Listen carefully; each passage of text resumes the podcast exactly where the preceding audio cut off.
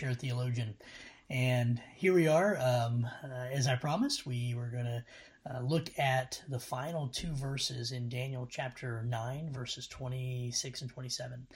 Um, I just just didn't have the time we needed to be able to finish that up on uh, Sunday. And we really want to move into chapter 10, which is going to be an incredible uh, experience. Um, but in that being said, we wanted to really close this out.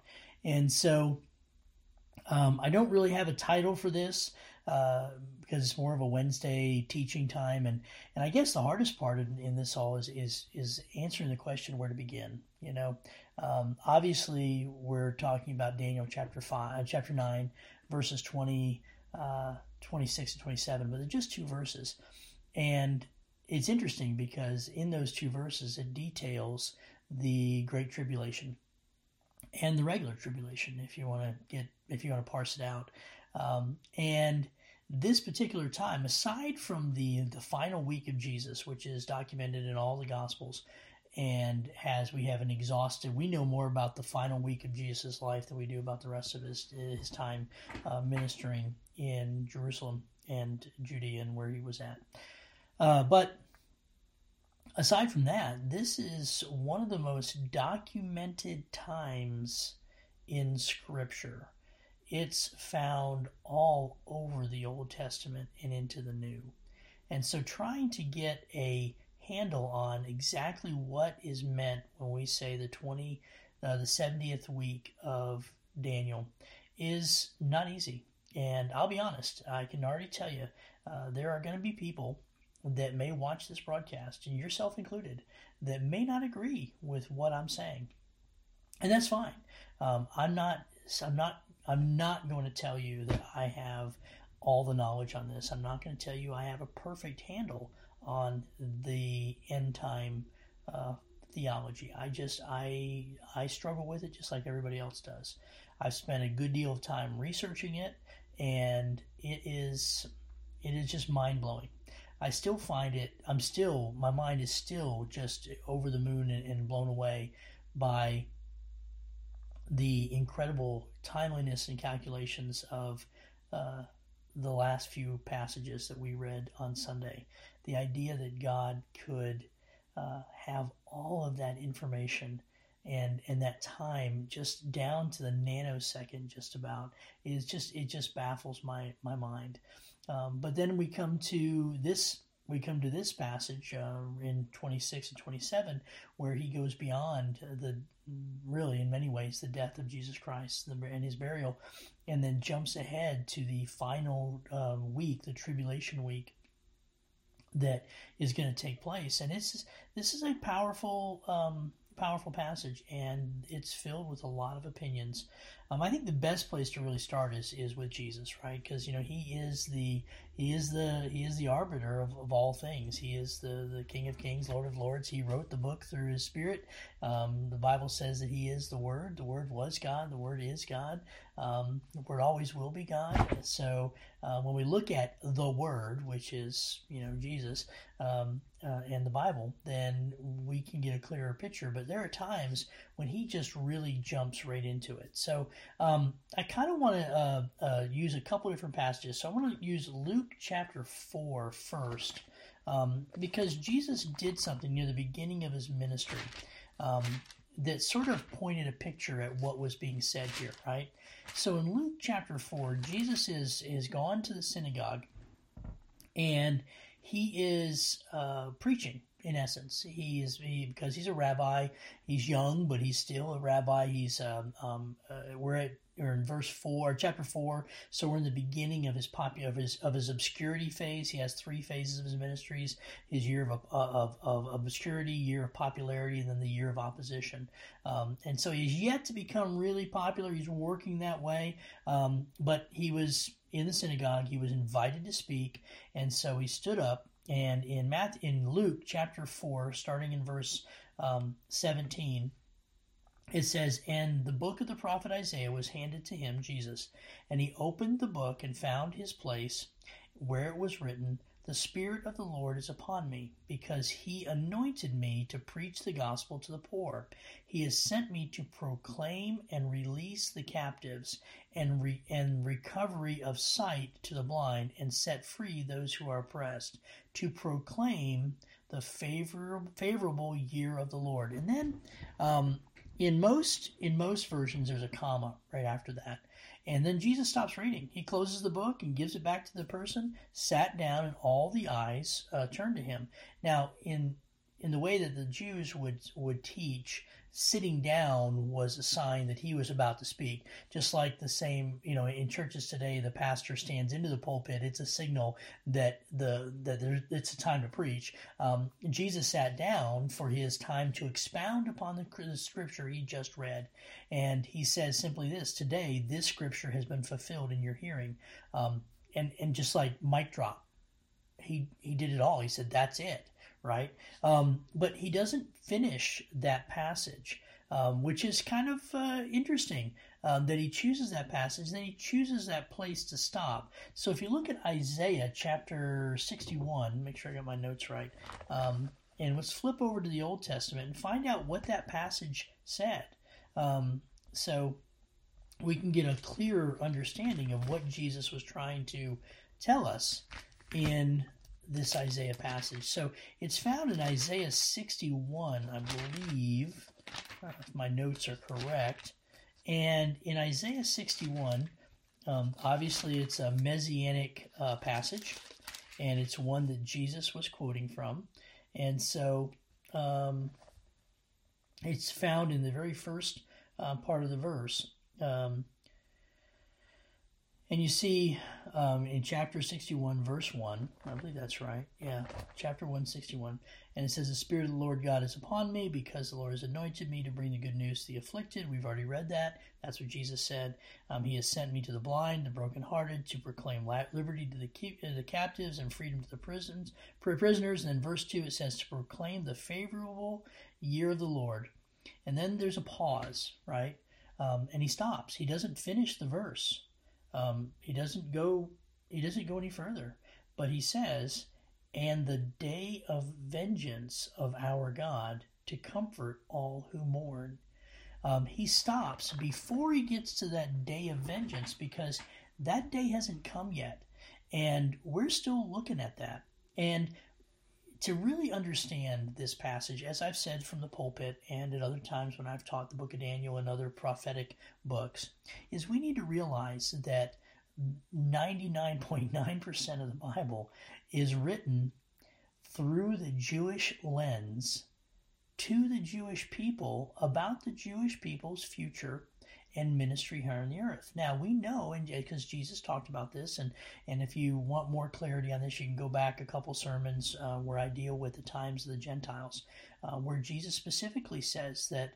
Um, until the times of the Gentiles be fulfilled, and so we're in this we're in this Selah moment, and that's what, uh, what I like to call it, um, the Selah moment. Selah is a word in in the book of Psalms that just simply means restful pause. We're at that restful pause between the 69th and the 70th week of Daniel. And we're waiting for that to happen. We're waiting for it to come to fruition. Now, the other passage that I think would be important to go to at this point, still keeping on the theme of, of reading what Jesus had to say, is to look at Matthew chapter 24.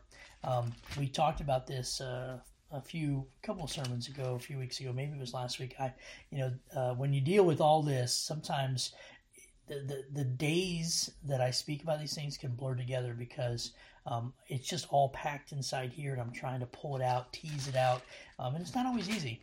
That's why I call it the musings of an armchair theologian. I'm just amusing here, and I'm not um, a, a serious theologian. I'm just like a Monday morning quarterback. I'm an armchair theologian. I do my best, and um, and then I let the Holy Spirit, uh, you know, take the take care of the rest of the of the business. Um, so in Matthew chapter 24, we talked about this this Olivet discourse, this um, discussion of end time theology or or or um, or concepts, and uh, one of the things. Remember now, this is we're talking about an incredibly Jewish um, context here, and we need to recognize that. And Jesus talks about, we mentioned this before, um, see that nobody, uh, uh, no one uh, misleads you. It's very important that we ground ourselves in the Word of God, look through what Scripture teaches, um, because it's not as important as what a man says as is what God says. And if things that I say don't line up with Scripture, then you need to call me on it. You need to question me on it, um, and we'll, we'll we'll work through it. Um, and we talked about the fact that the signs that he lays out, the rumors of wars, things like that, it's just the beginning of the birth pains. Um, there's going to be a long labor that's going to take place before um, it's fully it's fully manifest into the world. Um, but if you look down in verse 16 of Matthew 24, um, it, it, begins to talk about those that are going to be in Judea need to flee to the mountains. This is making reference to the first destruction of Jerusalem. Um, and then uh, Jesus in, in 18 and 19 again reiterates those and he throws that woe, like 19, woe to those who are pregnant um, and nursing and those who are nursing babies in those days. Obviously, going to be a major problem. It's hard to move fast when you've got a baby that's so small and so needy.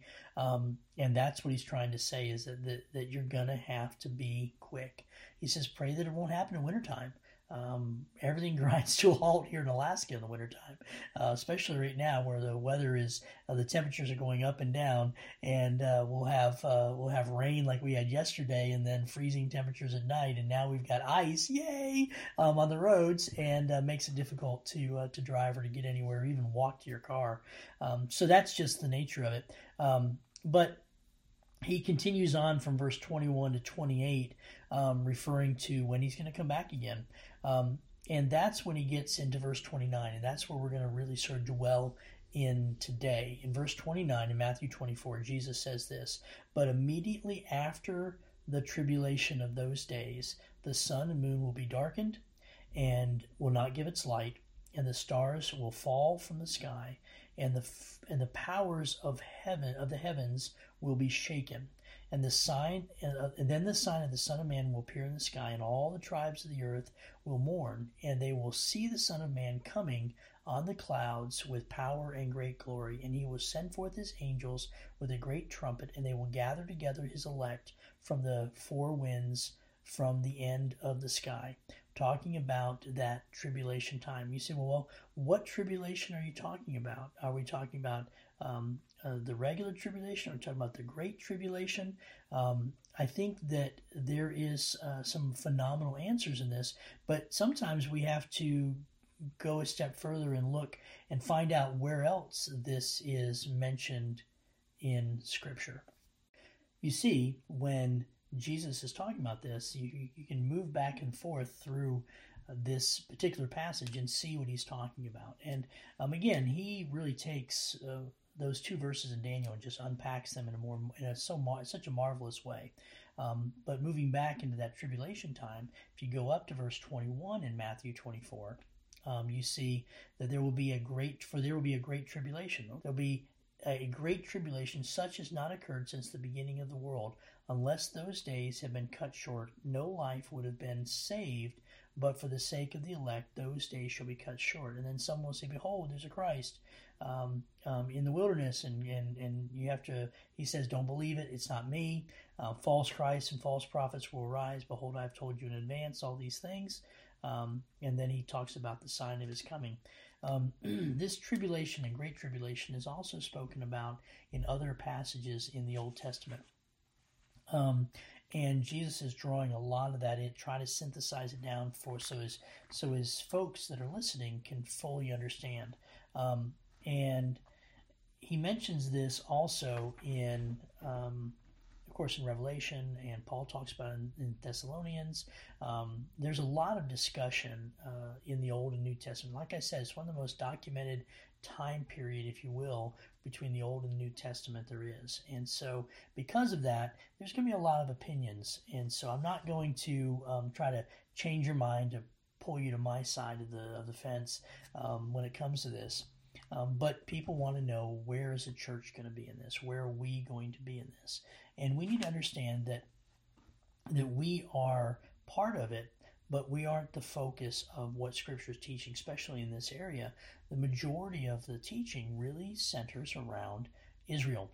and we'll see that in verse 26 in Daniel chapter 9. So if you'll turn with me there, uh, we can begin to look a little more closely at what he says.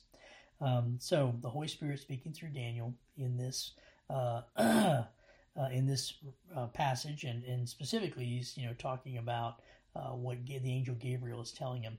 And then after the 62 weeks, the Messiah will be cut off and have nothing, and the and the people of the prince who is to come will destroy the city and the sanctuary, and its end will come with a flood, even even um, and it's even the end there will be war desolations um, will be war and then desolations are determined. I'm going to stop right there for a second because this is something that's, that's really controversial um, and it just begins in the beginning. It says after the 62 weeks before the 70th week um, this is uh, in that interval time period where uh, some things have to happen. One of those things that has to happen is that Jesus, the Messiah has to be has to be cut off, and then Israel has to be, or Jerusalem has to be destroyed, and so does the temple, and that all is, is prophesied here in that particular passage. You see that in the beginning where it says um, that this uh, this after the sixty two weeks of the Messiah, and the Messiah will be cut off. The word there in cut off in Hebrew is karat, and it literally means to to to to cut out, to cut off, to exterminate, to end, to cease. Okay, that's um, that's what they're talking about. And then he goes on to say he will have and, and have nothing. Now this in the King James it it has a passage that says for I think uh, the King James says that it is not for himself. That's how they translate that phrase.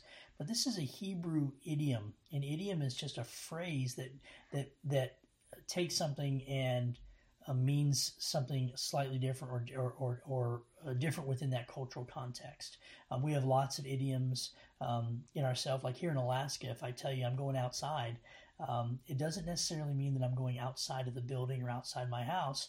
A lot of times, to locals that are here, especially in the context of the conversation, like if I was out having coffee and I said, "Yeah, next week my wife and I we're going to go outside," um, what that refers to is outside of Alaska. Um, and so Alaska has, um, you know, if everybody's inside Alaska, and then there's everybody outside of Alaska, right? And those are the two different types of people. Um, that's that's an idiom that is an Alaskan idiom. Now, this is an idiom that was uh, very popular or popular during that time within the cultural context of the Jewish people. That literally means that he had nothing. He was completely desolate. Um, he had no people. Um, he looks like his mission was unaccomplished. Um, everything was just taken away, and he was just he was just completely and utterly desolate. Um, that's kind of the phrase there. And if you think about it, when Jesus was on the cross, now to the appearance. Now I'm not saying that that the mission wasn't accomplished. I mean, Jesus with his arms spread out said it is finished, um, giving the understanding later on when we viewed it um, through that biblical lens that yes, he did accomplish his mission. But from an outsider looking in, from the Jews looking in, it looked as though everything was done and he had lost it. His disciples were scattered. Um, uh, his his mission, as far as they were concerned, was was at an end. I mean, he came uh, just a few days before as their king uh, to take the throne. I mean, that was in the mind of the Jews. That was it. That was exactly what Peter and um, and James and John, the rest of the guys, wanted. You know, in fact, in the very end, when Jesus is about ready to ascend into heaven, because he says, "I'm going to a place, I'm going to prepare for you, I'm getting ready to go up," um, he's like, "Hey, Jesus, by the way, just wanted to know: is now the time you're gonna you're gonna inaugurate your kingdom? Is now the time that this kingdom is going to begin?" And Jesus just, I mean, I can almost picture Jesus looking at him and saying, "Peter, you've been with me this much time, and, and you're still not getting it. Um, I love you, brother, but um, sometimes you act a little thick. You know, uh, of course, this is my supposition in my mind. Obviously, Jesus didn't say that. Um, Jesus is much more compassionate. He's God. I'm not. Um, but I know my snarkiness would come out in this. I'm like, come on, Peter, wake up. Um, but it was something that was foremost on the minds of the Jews. They were constantly looking at when this kingdom, this when the when the Messiah was going to come back, like they thought he was foretold in all these passages. They co- totally missed the idea that the Messiah was going to be killed um, and who was going to kill him. Uh, he was cut off, and it says he was cut off in the scripture, had nothing, by the people of the prince who is to come. These are the Romans. They're the ones that uh, that that actually carried out the sentence of death on Jesus, and the Romans are the people of the prince, which is Titus Vespasian, who was going to come in 70 AD and totally destroy um, the temple and Jerusalem. So it's about 40 years after uh, this happened that the destruction of Jerusalem happened in 70 AD. Um, so, that being said, this prophecy um, was completely fulfilled. And then it says, uh, of course, the destroy the city and the sanctuary, um, and in its end, um, will come even with a. With a flood, uh, even to the end, there will be war and desolations that are determined. Um, now, there wasn't a, a, a, literal flood, but if you look at the number of people and the accounts that we have of, of the destruction of the temple and uh, that particular moment, it was like a flood of humanity, um, of paganness that just just flowed over that city. Nothing was left standing; it was completely razed to the ground um, as the Romans just came in like a tidal wave, like a flood, and just washed it completely clean. Um, and Jesus' prophecy that not one stone will be stand up upon another was was accurate, and that's exactly what they happened.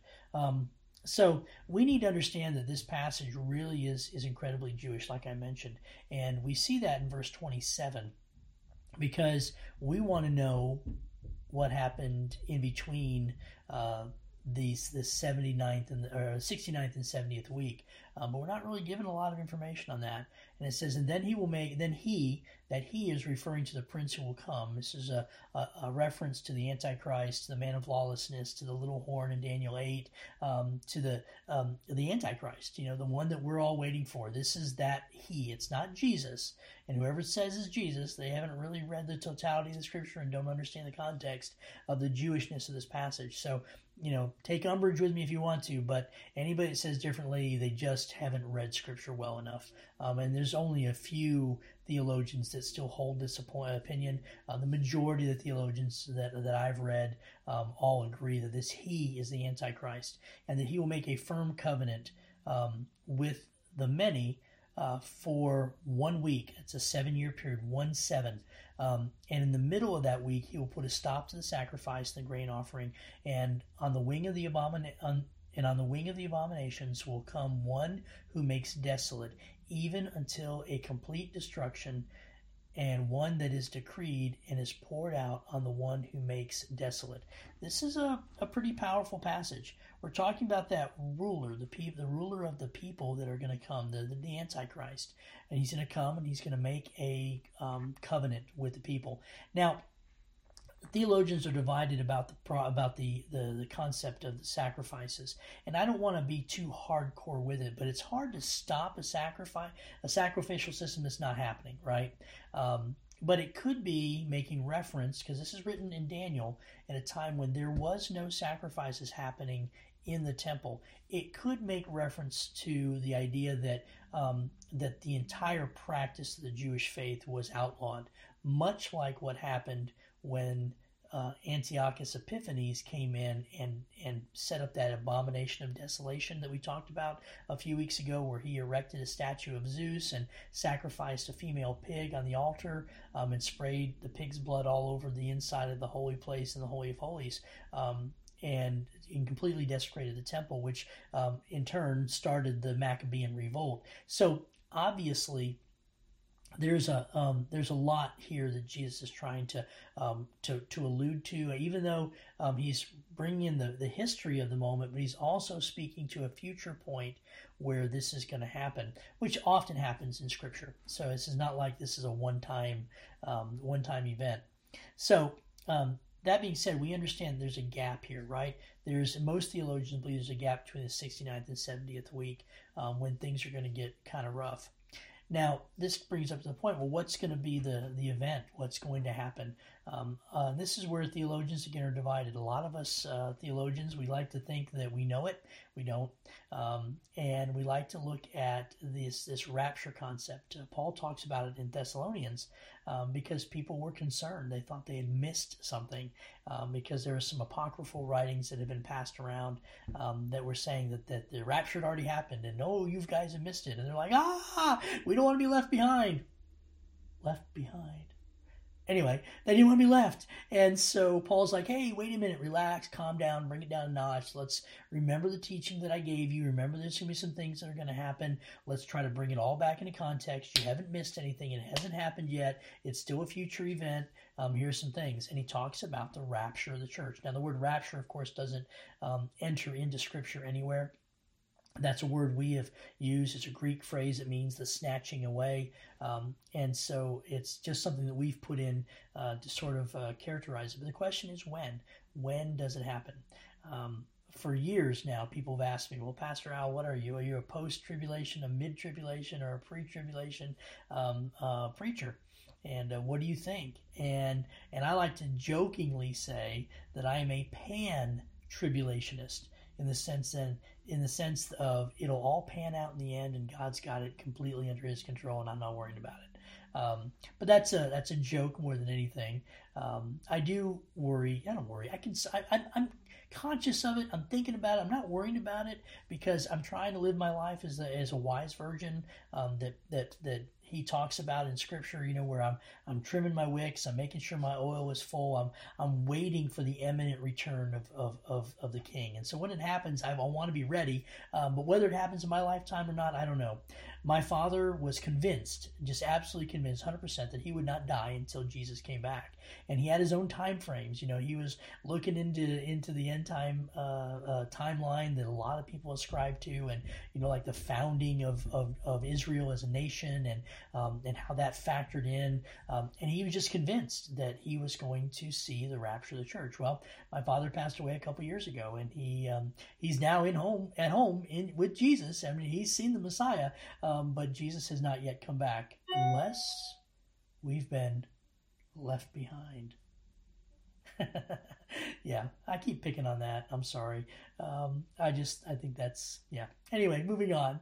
Um, but the reality is is that we have to ask ourselves: Do we believe as Christians that the that Scripture teaches that the church will be raptured um, before the tribulation, in the middle of the tribulation, or at the end of the tribulation? And that's why we have pre, mid, and post tribulation theologians.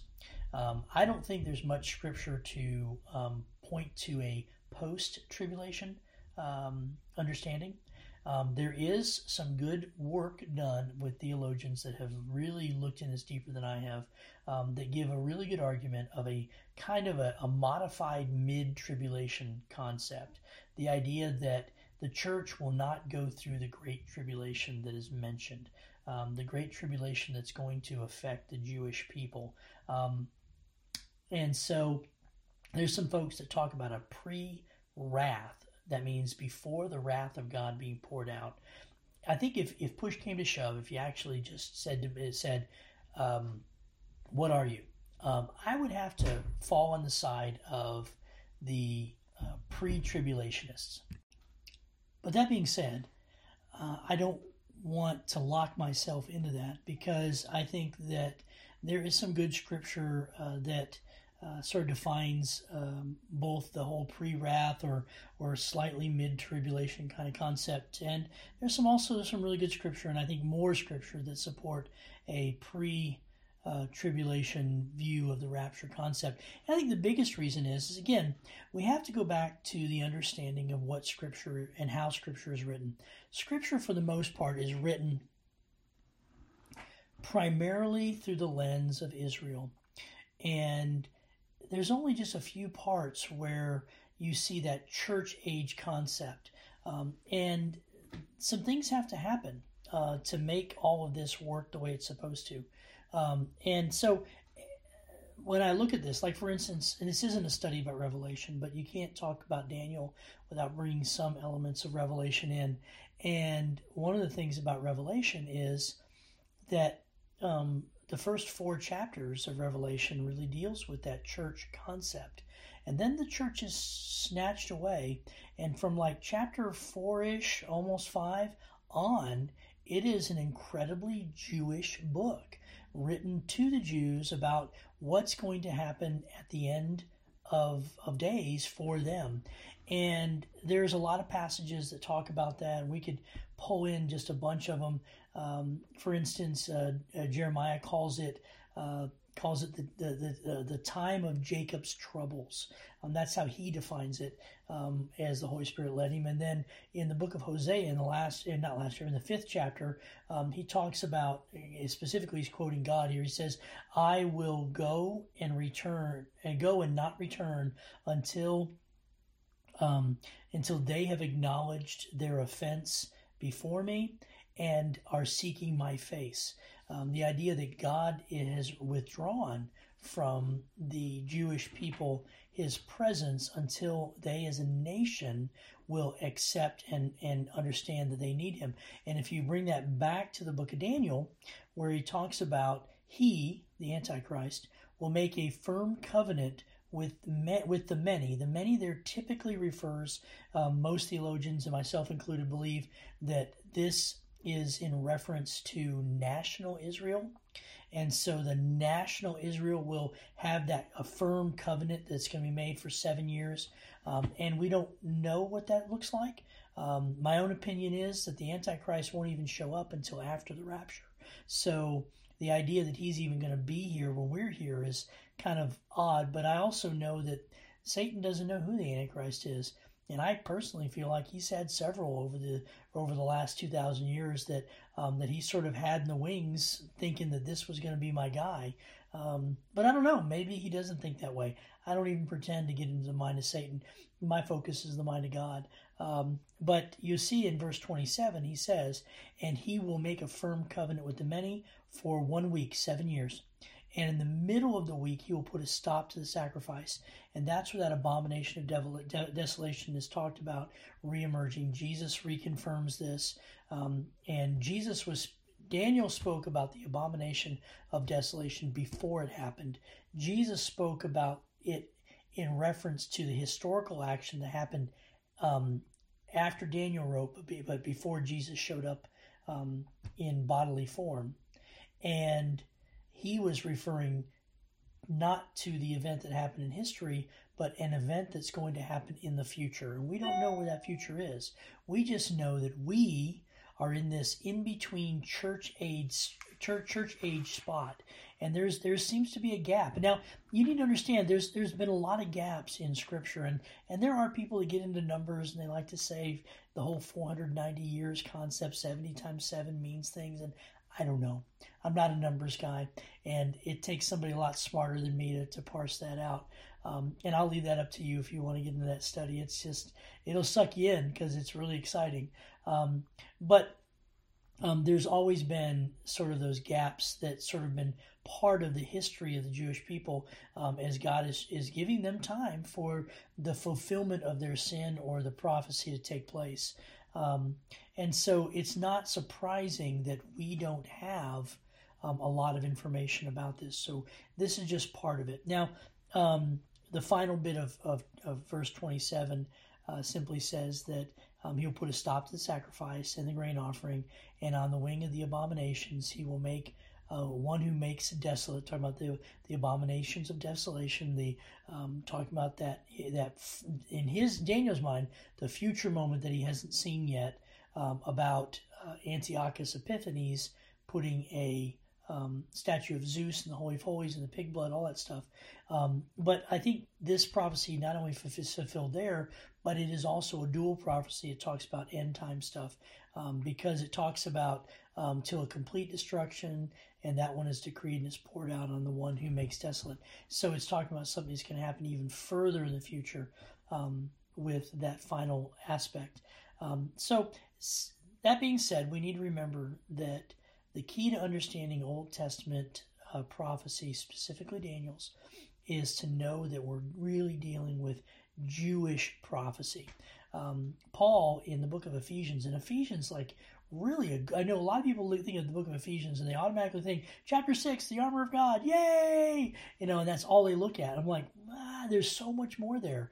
Um, uh, Paul talks about in the third chapter about a mystery that he's revealing that God has given him the understanding, where he is he is linking the Daniel um, discussions Um, they're linking, linking, the book of Daniel with the Daniel discussions of Jesus with the coming of the Antichrist and the and the end times, the eschatological concepts that that um, that Paul liked to bring out, and and really there's a lot of that in um, in those in those in that small little book of Ephesians chapter in six chapters.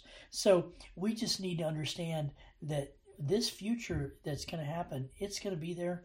We can't change it and we shouldn't even worry about it because, in my opinion, we're not going to be here when it takes place. So, in that understanding, now, granted, that's an opinion uh, based upon my own study. Don't take my word for it. Go to Scripture, figure it out yourself. Be like a Berean. Um, study it. And if you think I'm wrong, let me know. Don't get angry if I don't agree with you but uh, understand that this is one of those areas where I think God has allowed a level of tension to be left in a little bit of ambiguity where we just don't know because He wants us talking about it. He wants us thinking about it. He wants it in our brains, in our forefront. There's the understanding of imminence imminence within the New Testament, the imminent return of Jesus Christ all through the gospel writers, they bring up the idea that he is coming and he's coming soon, right? So Paul said it, Peter said it, James said, they all say it's coming soon, coming soon, coming soon. 2,000 years later, we're still saying it. He's coming soon, he's coming soon. Um, I don't know when he's coming. But as I mentioned from the pulpit and from here, I tell you, it's looking more and more every single time I turn on the news, which lately I'm not watching the news much. There's nothing on there but opinions and garbage, in my own humble opinion. Um, and I have enough opinions. I don't need to be told somebody else's when it comes to national politics and what's happening in the world. Um, but I'm looking at the world today and I'm thinking, wow, there is so much out there um, that's so similar to what we read in the pages of Daniel, Jeremiah, Isaiah, the, Revel- the book of Revelation with, from John, um, Hosea, Zechariah, um, man, just to name a few. Uh, it's just everywhere. And when I look at what Jesus said about the rumors of wars and all that stuff, and that's just the beginning, and I'm thinking, you know, my own opinion is that while the, church as a whole will not go through the tribulation, I don't believe there's any guarantee that the church won't be driven underground. Um, I heard a preacher talk about this a few years ago, and he made a point, and I can't remember the name of the pastor. So if I'm quoting somebody and, and, and I'm not giving them attribution, I, I forgive me. Um, this is out of my memory that's imperfect. Uh, but he was saying that it was his belief. This was in the I think the 90s, maybe 80s. Um, it was his opinion that before the rapture of the church, before the tribulation, before the Antichrist, before any of that stuff happens, that the church will be driven, the church in North America will be driven underground, just like the church in China and other parts of the communist world. And they will be driven underground primarily by the established denominational churches of the day. That means churches like ours, yours, the one across the street, down the road, in the neighborhood. That means that these denominational structures are going to embrace the secular worldview so much that they are going to push the real, true remnant church underground. You say, well, that'll never happen. Well, it happened in Germany. You say, how did that? How, how do you mean? Well, the real church, the people that truly loved Jesus Christ and were called according to his purpose and understood Scripture and understood that Israel was a vital component, um, they were completely silent and completely disappeared while the Holocaust began. And then one in three Jews were killed. One in three. And you say, well, that was a tragedy, terrible tragedy. Something like that will never happen again. The final passage of Scripture I want to leave you with ought to be chilling, but we need to understand what is coming in the future, whether it's going to happen to the Jewish people, or if it's going to happen to the church, or if it's going to happen to both of us. But we need to understand that Christian under the Christian concept has always been one of a remnant concept, a remnant ministry. We are not reaching the entire world. We're trying to, but we're really only reaching out that small core remnant that God is is calling to Himself. Um, and but I want to turn our, our final passage to the book of Zechariah. And in Zechariah chapter 13, let me open it up here. Um, I think you're going to be a little surprised at what you read um, in Zechariah. So in Zechariah chapter um, chapter 13, uh, verses 8 and 9. Now this is part of the prophecy that's going um, that's going against Israel. Okay, um, and some people make the argument that we are uh, we are the new Israel. I don't know if that's completely accurate. Um, I think that we are a planned part of the expansion of God's kingdom, but I don't think that we replace Israel in any way, shape, or form. I think that we are part of it, but not a replacement for it. And in chapter uh, 13 of the book of Zechariah, starting in, well, I'll just start in the seventh verse, but my focus really is verse 8 and 9. Um, but this is part of an entire prophecy, and I want to keep it intact. It's so uh, Zechariah is saying this um, Awake, O, so, o sword, against my shepherd, against the man, my associate, declares the Lord of hosts. Strike the shepherd that the sheep may be scattered. We're talking about the death of Jesus, our Lord and Savior prophecy before he ever happened. I love it how God does this. He already knew ahead of time. He says, I will turn my hand against the little ones. And here's where it gets really dark. Verse 8. And it will come about in, in all the land, declares the Lord, that two parts will be cut off and perish, but the third will be left in it. And I will bring the third part through the fire refining them as silver is refined, testing them as gold is tested, and they will call on my name, and I will answer them, and I will say, They are my people, and they will say, The Lord is my God. What he's saying here, now bear in mind, in the Holocaust, one out of every three Jews were killed. That's a lot. It's a lot of people for a, for a, a singular people group. And there are more Jews now than there were alive then. I get that. But look what else it says here. It says that that two parts, each part is a third, two parts will be removed and one will remain. That means for every three Jews, two will be killed. This is the this is the tribulation. These are the the troubles of Jacob. This is the great tribulation period. This is the time when the Antichrist puts an end to the systematic worship of God by the Jewish people. It's a scary thing. It ought to be chilling. And we know that it's going to get tough, but we also know the end. The end is when Jesus comes back on that horse with his bride behind him. And he battles that final battle and sets up his millennial kingdom and sits on the throne and rules for a thousand years on a literal throne. And we get to be a part of that. That's going to be truly amazing. So there is an end. It's going to be grand. It's going to be glorious. But the steps between here and there are going to be some of the darkest that humankind has ever walked through. But we also can fall back on Scripture. When the Bible says, through Christ who strengthens me, I can do all things. I can endure all things. God will give us what we need when we need it to accomplish His story to grow His kingdom so that His Son might be magnified. And that's our job to love Jesus with all our heart, mind, body, and soul, love our neighbors as ourselves, and then go into all the world making disciples of all nations, preaching, baptizing, and, uh, and, and telling them about the gospel message, baptizing them in the name of the Father, Son, and the Holy Spirit, doing what we've been called to do. That's where we are. So, um, that's kind of the essence of it. We finished up this last chapter. I know I gave you a lot of food for thought, but I and some of you saying, "Man, give me more, give me more." Well, time is what it is, and we just don't always have that time. I'm hoping that what I'm doing here is tantalizing you, tempting you, if I will, to read Scripture more, to dive deeper into His Word.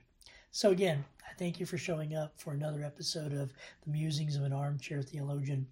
Uh, I encourage you to spend the rest of this week uh, in prayer, in the Word, and magnifying Jesus' name as you help to expand His kingdom wherever you are.